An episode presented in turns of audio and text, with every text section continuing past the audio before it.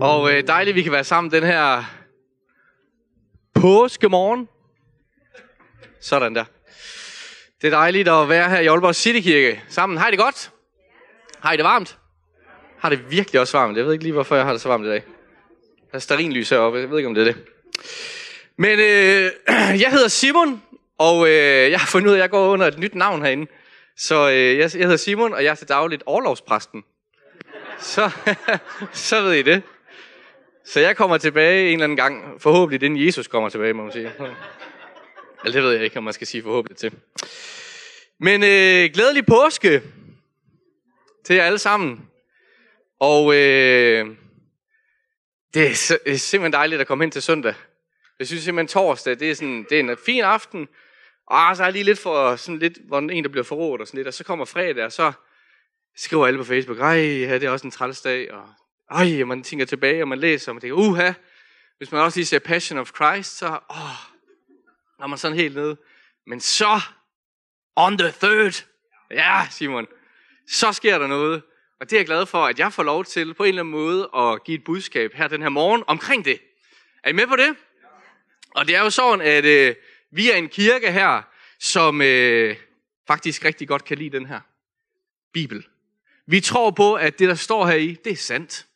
Så øh, hver gang vi taler heroppe, og noget vi kommunikerer ud herfra, så prøver vi altid at sige, at det skal være noget, vi finder her i Bibelen, som er Guds ord, og som er sandt. Og det betyder, at Jesus ikke døde, jo det gjorde han, men han blev ikke ved med at være død. Han stod op igen.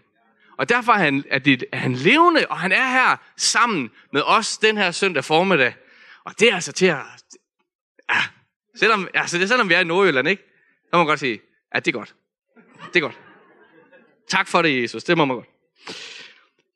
Og øh, jeg har egentlig lyst til at tage udgangspunkt i det her, som Mathias læste øh, helt i starten, med øh, hvor Maria og øh, nogle af disciplerne, Peter og øh, Johannes, de kommer ud til graven.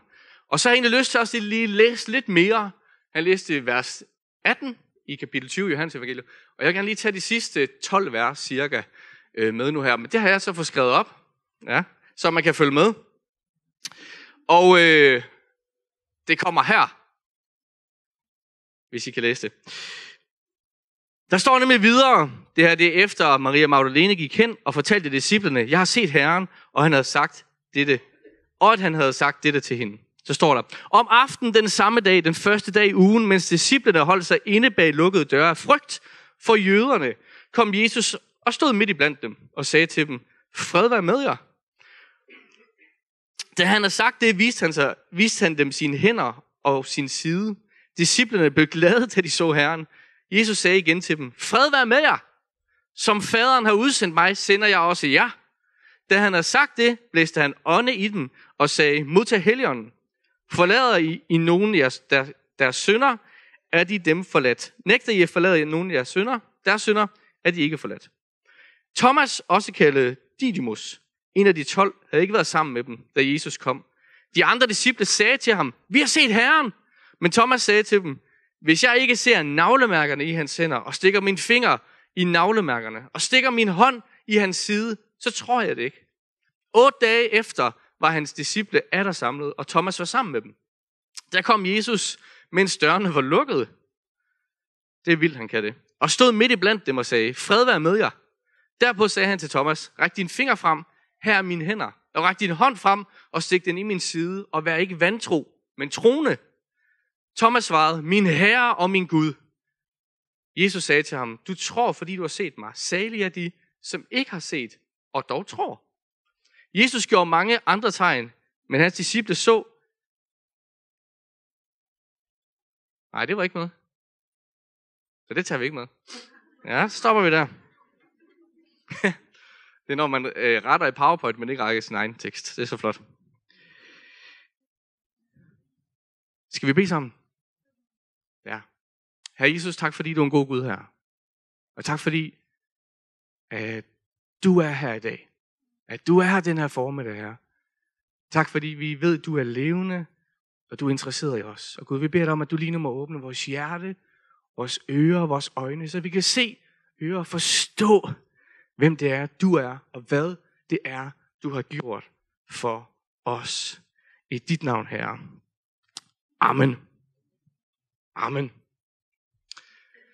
For en del år siden, så arbejdede jeg på en efterskole. Og øh, dengang, der kunne jeg godt lide at løbe. Sådan. Så er det sat fast. Ej. øhm, og øh, jeg elsker, når jeg løber og hører musik, hører noget lovsang eller et eller andet, og så øh, løb ud af. Og det var før sådan alle de her smarte øh, iPhones og så videre var opfundet. Der var det, der hed en iPod. Ja, så gammel det er. Og øh, jeg kan huske, at alle sådan havde sådan en iPod, og jeg synes, det var så fedt, fordi så kunne man løbe med den og høre musik. Jeg synes, det var meget kedeligt at løbe alene. Så jeg gik på nettet, og via en eller anden kinesisk hjemmeside, så fik jeg købt mig en iPod. og øh, den kom så øh, til mig, og jeg tænkte, så nu er jeg en af dem, som har sådan en her. Det var sådan en kopi. Og øh, den kunne holde øh, batteri i lige godt 750 meter. Og så kunne jeg ikke høre mere musik. Og det siger ikke noget om mit tempo, bare lige så vi lige er enige om det. Så øh, jeg, jeg, havde, jeg ville virkelig gerne have sådan en. Og jeg gik og håbede og tænkte, jamen en eller anden dag, Simon, så får du penge nok til det her. Og øh, det bedste, der var, det var, hvis jeg, kunne, hvis jeg var nogle af dem, jeg gik på efterskolen med, som havde en, det var, hvis de sagde, Simon, skal du ud og løbe? Ja, du må godt låne min iPod. Wow, og så kunne man løbe ja, i 10-11 timer. Uden problem, fordi så har man... Ej, det passer ikke. og, øh, men det fik jeg ikke. Jeg fik det ikke, men jeg gik og håbede i lang tid på, at jeg kunne få sådan en. Og så kommer min, min chef på et tidspunkt, så siger han, Simon, øh, du kan godt lide at høre musik? Ja, det kan jeg godt. Ved du hvad, Simon? Jeg vil gerne have lov at give dig en iPod. Og så var der kommet sådan noget nyt noget, der hed en iPod Touch. Ja. Og så sagde han, det må du godt få. Nej, tænkte jeg, ej, det var lige, som jeg havde håbet på i så lang tid. Nu må jeg have lov at få sådan en. Han øh, giver mig den så, og jeg bruger den til musik, og løber og løber, og ja, andre ting. Men øh, efter jeg har haft den, jeg tror i to år, så møder jeg, så har jeg besøg af Morten Jensen, øh, en her fra kirken, en af mine rigtig gode venner. Så siger han så, hvad så Simon, har du øh, fundet ud af at bruge den? Og så er jeg bare sådan, jeg tror du jeg er dum, eller selvfølgelig bruger han. Og så siger han, jamen, hvor mange apps har du så downloadet? Og så er jeg sådan, apps? Det ved jeg ikke. Er det sange, eller hvad er det? Og ja, der følte jeg mig lidt gammel. Og så viser han mig lige pludselig en helt ny side af den her iPod, og man kan downloade apps, så man kan få spil. Ja, så fik jeg ikke løbet ret meget mere.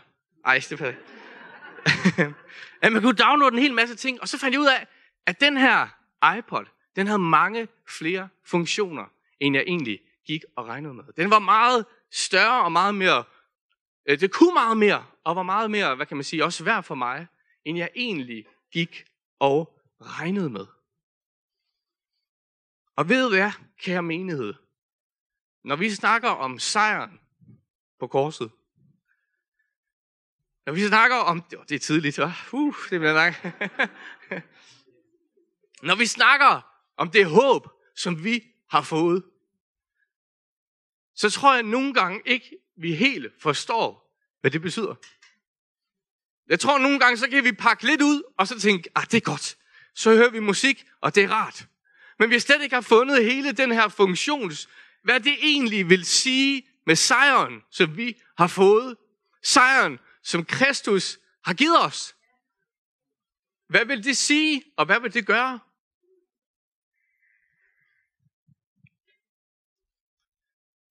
For det er et håb, som ikke bare er et håb på, at jeg håber på at få en iPod, men et håb, som rækker langt længere, end til hvad vi kan tænke, end til hvad vi kan leve, og langt helt ind i døden. Det er stort. Øh, her for, er det en lille uge siden, så havde jeg besøg af øh, noget familie på Maria Lise, familie, øh, på Maria Lise side. Vi havde en boende, en, en ældre dame, som kom, og øh, hun er ikke kristen, og så sidder vi så og ser DR2. Det gør man i den alder, tror jeg. Og, øh, ej undskyld. Så kommer der så sådan en øh, reklame for et, øh, en dokumentar, der kommer, hvor der så sådan en mand, der siger, ja, yeah, og kan vi tro på det her med, at man kan dø, og man kan opstå igen? Og så går han rundt sådan ude ved graven nede i Jerusalem. Ja, og det eneste bevis på, at vi har, at Jesus faktisk stod op, det var, at graven var tom. Og så siger hun lige så godt, ja, det tror jeg bip, ikke på. det er jeg ikke lige vant til at høre i, min, i mit hus. Sådan på den måde. Og så står jeg sådan lidt, og så begynder jeg at tænke lidt over, jamen ved du hvad, det er faktisk fair. Faktisk fair. For hvis vi kigger sådan lidt, nu skal det ikke blive sådan en negativ prædiken, hvis vi kigger sådan lidt på, på dødsprocenten blandt mennesker, så er det faktisk 10 ud af 10, der dør. Der er ikke rigtig nogen, som kommer den forbi, eller går over den på en eller anden måde. Så jeg kan godt forstå det. Det er naturligt, det er rationelt, det er logisk. Selvfølgelig tror jeg ikke på, at der er en eller anden, som skulle dø og så stå op igen. For den vej skal vi jo alle. Men det vilde er jo, at det vi fejrer, og det vi kan tale om den her formiddag, det var der en, der trodsede døden. Det var der en, som sagde, niks, jeg står op igen. Og det er ikke set før. Og det giver et eller andet lille håb. Hvad er det? Hvad sker der nu? I vores historie igennem verden og jorden, at lige pludselig, så er der en, der står op igen. Og bryder naturloven. Bryder det rationelle. Bryder det logiske. At han døde, men han stod op igen. En, der har sejret over døden. Wow. Ja, nu begynder vi at nærme os noget. Så bliver det spændende. Så tager jeg lige noget at drikke. Jeg har fået at vide, at jeg står og slikker mig meget rundt om munden. Det er fordi, jeg er vildt tørstig. Så hvis jeg gør det, så siger lige skål eller sådan noget. Så... Ja. ja, Mette, jeg ved godt, det er dig, der siger det til den.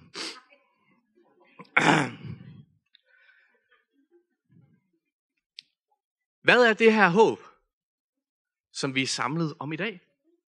Hvad er det her håb? Og jeg har egentlig lyst til at køre ud fra den her historie, som vi har læst omkring Thomas, omkring Maria, og alt hvad der sker ved den her opstandelsestid. For håbet, det er mere end bare at komme i himlen. Det er sådan typisk, når jeg spørger, øh, øh jeg kan huske, jeg var sammen med nogen den anden dag, så siger jeg sådan, hvad så? Hvad betyder håbet for jer? Og så vender han om, så siger han, du kan ikke spørge mig, hvad håbet er, du kan spørge mig, hvad er jeg frelst fra? Og så siger han, jeg er frelst for helvede. Det er mit håb, det er, at jeg ikke kommer i helvede. Og så sidder jeg sådan, nå, jamen det er jeg helt enig med dig i. Er der mere end det? Og jeg ved ikke, hvor mange herinde, der egentlig sidder og tænker det. Jamen, vi er her nu, og vores håb, det er, at vi kommer i himlen, for det er den sejr, vi har vundet, og sådan var det. Så må vi se, hvad der sker i den her tid på jorden, om vi kommer igennem det, eller om vi ikke klarer det, og så en gang, når vi dør, så finder vi ud af, hvad der sker. Det er ikke et håb, som jeg synes, jeg gider at holde mig op af. Hvis det er tilfældigt på en eller anden måde. Håbet, det er mere end det. Og ser vi billedet på Thomas. Thomas, som tvivlede. Thomas, som sagde, hvis ikke jeg selv rører hans navler i hænderne, hvis ikke jeg selv stikker min hånd i siden på ham, så tror jeg det ikke. Og jeg synes egentlig faktisk, det er vildt skørt. Fordi der kommer, der kommer nogle af hans venner, som han har fulgt med i tre år, som han om nogen har oplevet vilde ting med, og som han om nogen måske skulle have tillid til. De kommer og fortæller ham, vi har set mesteren. Og hvad siger han så? Nej, det tror jeg ikke på. Det kan godt ske, mine venner, det kan godt ske, at, øh, at, at, at vi har gået sammen, men det, det, er, det er lidt for vildt. Fordi, nu var Thomas der ikke, men han har hørt, hvad der er sket. Han har forstået på et byen, Jesus er død. Han har set folk græde. Han har set jorden gå i mørke. Han har forstået, Jesus han døde. Og nu kan jeg ikke tro på, at han er stået op igen. Det han oplevede i hans fortid, er faktisk med til at sætte en stopper for hans nutid. Men ved I hvad håbet? Det rækker meget længere end din fortid. Din fortid skal ikke definere, hvad håbet betyder for dig i dag. For det, som Jesus gør på korset, det er, at han siger, når du så møder mig som den opstandende, som frelser, så kan jeg ligeglad med, hvad du har været igennem. Jeg er ligeglad, hvad du har troet om mig, eller forstået om mig, eller vidst om mig. Men når du møder mig som person, så forandrer jeg din fortid. Så alt, hvad du har gjort imod mig, det sletter vi. Og vi kan være, vi kan mødes, og jeg kan få lov at være din frelser.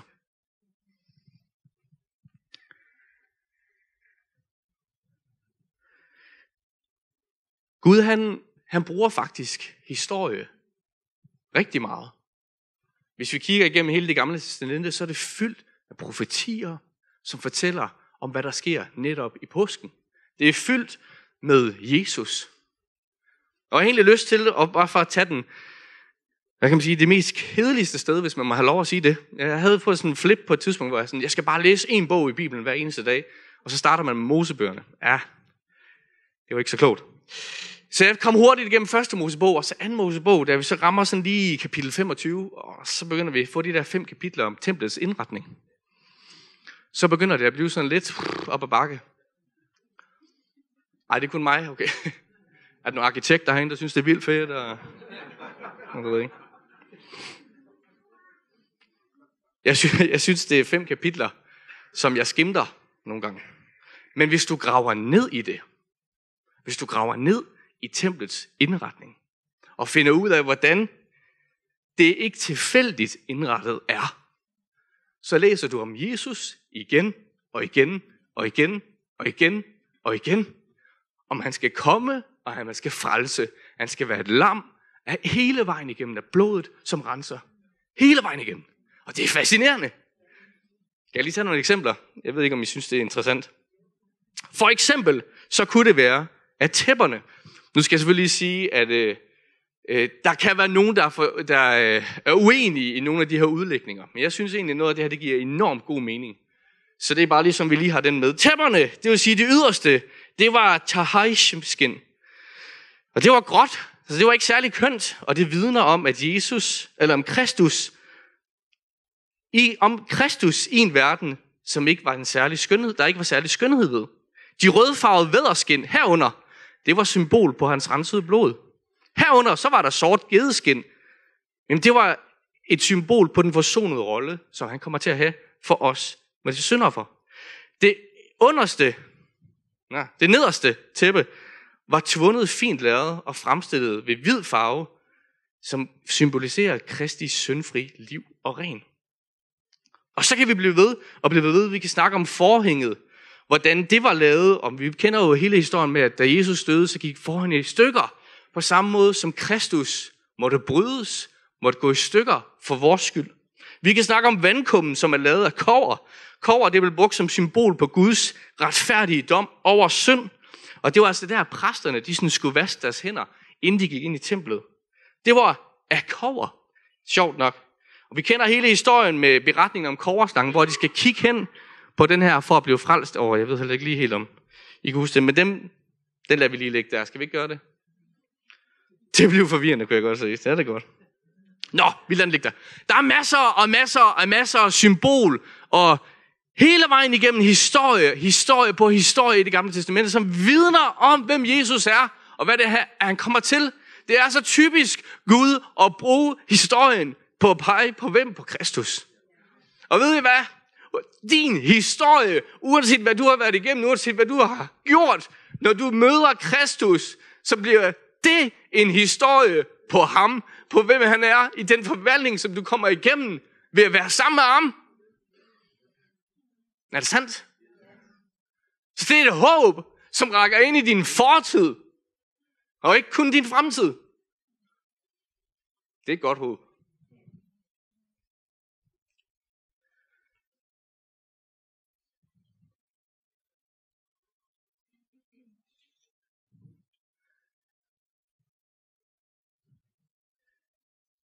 Hvis vi ser på Maria i den her historie, så er hun faktisk en... Hun forstår slet ikke, hvad der sker. Det er hende, der kommer først ud, og så kigger hun og ser, at graven er tom. Så løber hun tilbage til Peter og Johannes, og de løber afsted, ud og tjekker, og de tror. Og så løber de afsted hen. Men Maria, hun står derude, sådan helt forvirret. Der er faktisk et lille skriftsted her. Vi kan lige prøve at læse det op igen her.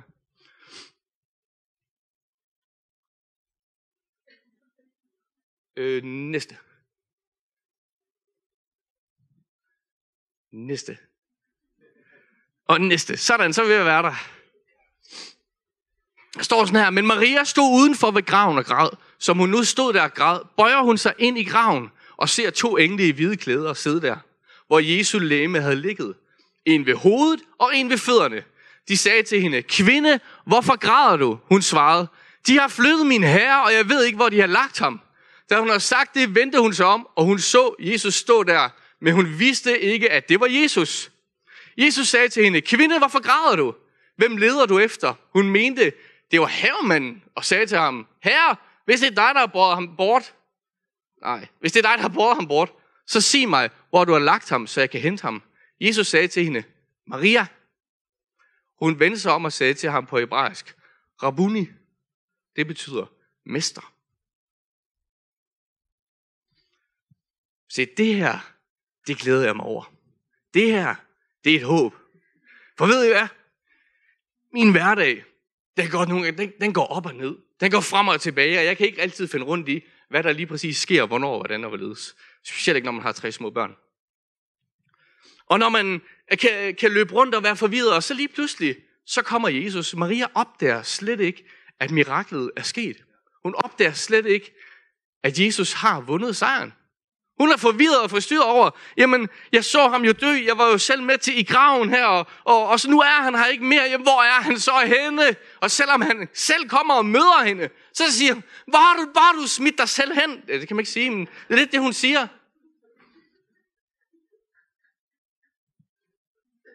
Maria opdager slet ikke i forvirring, i kaos, at Jesus er lige der i hendes sorg, i hendes fortvivlelse, og fortæller hende, det er fuldbragt. Jeg har gået vejen. Det er slut nu.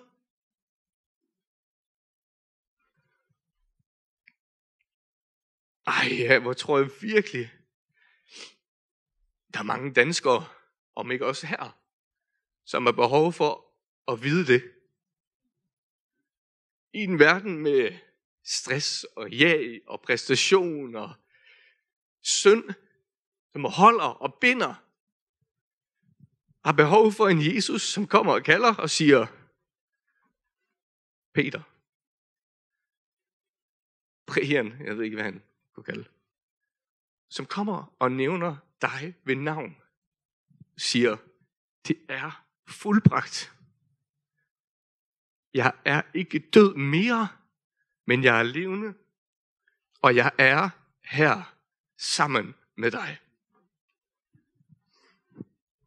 Jesus er lige her i vores nutid. Uanset hvad vi går igennem, så er han her sammen med os. Og prøv her, det betyder ikke, at vi kommer til at leve sådan et øh, Karsten pænt strøget skjorteliv. Det er sådan lidt mere krøllet skjorteliv. Min kone var ikke hjemme i morges, så jeg vidste ikke lige, hvad jeg gjorde.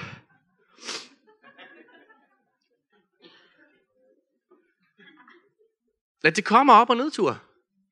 Der kommer hård tid. Det betyder ikke sådan, over Jesus, jeg overgår ikke min eksamen i morgen. Nå, men så annullerer jeg bare den eksamen, så du ikke skal gøre det. Det er da super. Både at, at leve sammen med Kristus, det er hårdt. At leve sammen med Kristus, det er udfordrende. Både at da vi læste i torsdags nu i vores Bibel, og læste omkring Jesus i Gethsemane, hvad siger han der? Jeg vil ikke. Jeg har ikke lyst til det her. Hvis det er muligt, så lad det her bær gå forbi mig. Jeg vil ikke. Men hvad er det, der gør, at han kommer igennem det og går igennem det? Det er fordi Gud har talt, og han ved, at Gud er med. Og vi kommer til at stå i masser af situationer, hvor vi er forvirret, vi er frustreret, og vi tænker, jeg overgår ikke mere, jeg vil ikke mere, ej, jeg forstår ikke det her. Men ved du hvad, Jesus han står midt i det hele og kalder dig ved navn. Jeg er her. Du behøver ikke at være forvirret og tænke, jeg er stadig død, jeg har forladt dig, jeg er her. Og kalder dig ved navn. Amen. Kom så med jer. Tak for det.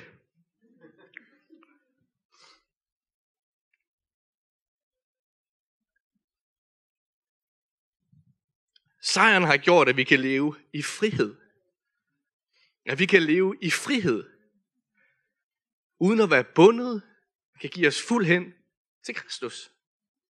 Og leve sammen med ham. Ej, hvor vil jeg virkelig ønske, at hele Aalborg, hele Danmark, vidste det. 10 gode budskab. Ja, vi kan glæde os nok så meget at fortælle om, ja, Jesus han blev født, jamen det er da påsken, det hele handler om. Det er da her, miraklet sker. Det er her, det totalt utænkelige pludselig finder sted og har betydning, ikke kun på den tid, men for os i dag. Amen, altså. Jesus er midt i din nutid. Lige her, sammen med dig. Og jeg behøver ikke sige ret meget om din fremtid. Hvis du har taget imod Jesus og kender ham, så ved vi, at når han er med i vores fortid og med i vores nutid, så er han med i vores fremtid. Og ikke kun til vi dør. Halleluja. Ja, det ved jeg godt, det siger jeg ikke så tit, men det kommer lige her. Det er fordi, det er godt. At når vi dør, så har håbet efter vi døde. Så skal vi i himlen og være sammen med ham til evig tid. Tak. Amen. Sådan der. Jeg kan lide det. Jesus er i vores fortid. Jesus er i vores nutid. Men Jesus er så sandelig også i vores fremtid. Må jeg få dig optaget?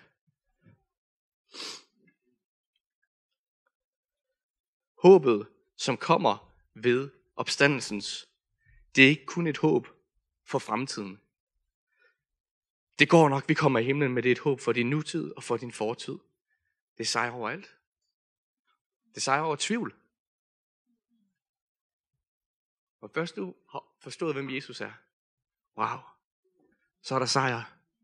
Og så er han med dig hver evig eneste dag. Og ved du hvad, der er intet i din fortid, der skal definere andet, end at sejren er vundet. Der er intet i din nutid, der skal definere andet, end at sejren er vundet. Og ved du hvad, der er heller ikke noget i din fremtid, så kommer til at definere andet, end at sejren, den er vundet. For det har han selv sagt. Det vi tror på den her. Sejren er vundet. I Hebræerbrevet kapitel 6, vers 18, så står der sådan her. Dermed skulle vi i disse to urokkelige kendskærninger, som udelukker, at Gud lyver, have en sikker trøst. Vi, som har taget vores tilflugt til at gribe det håb, som ligger foran os. Det håb er som et anker for sjælen. Det er urokkeligt og sikkert og rækker ind bag forhænget, hvor Jesus gik ind som forløber for os, i det han blev ypperste præst for evigt på Melchisedeks vis. Brødre, håbet, vi har, sejren, som er vundet. Det er ikke som et eller andet ræb, Jesus han kaster ned, og så siger, hold fast.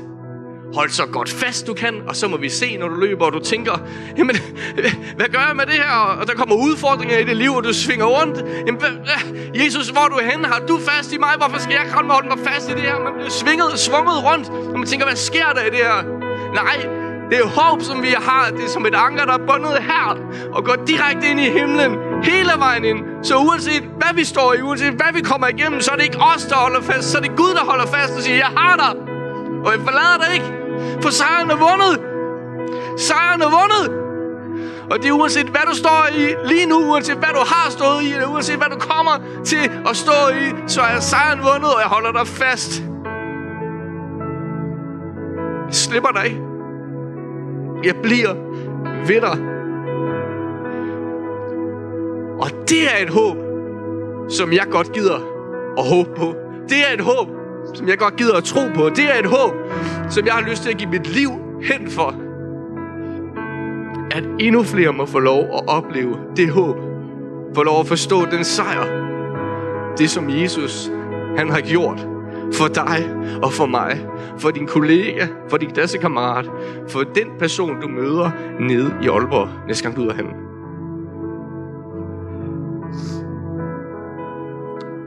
Amen.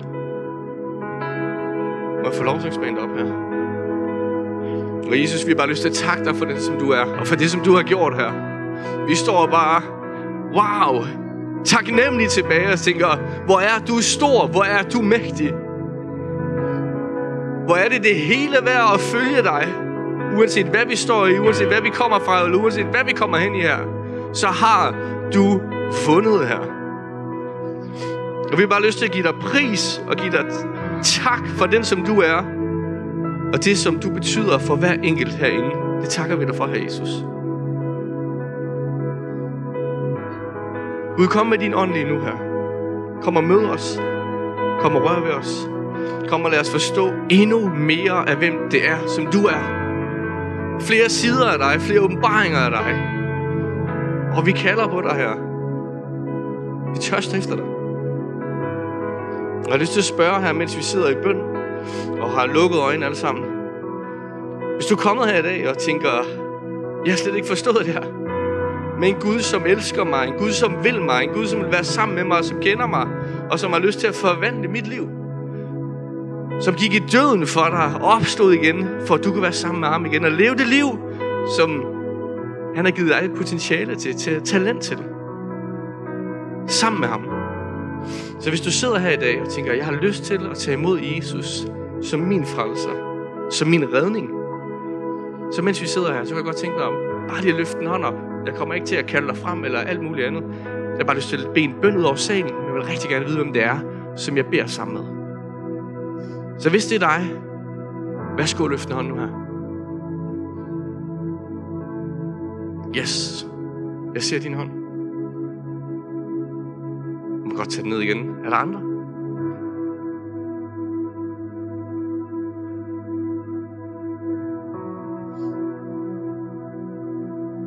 Lad os bede sammen, kære Aalborg City Kirke. Kan vi gøre det sådan? Jeg beder en bøn, og så gentager I den efter mig. Det er frivilligt, om man har lyst til at være med. Herre Jesus Kristus, tak for dit offer. Tak for det, som du har gjort. Og Gud, jeg kommer til dig og beder dig, møde mig. Vær min frelser. Vær min redning. I min fortid, i min nutid og i min fremtid her.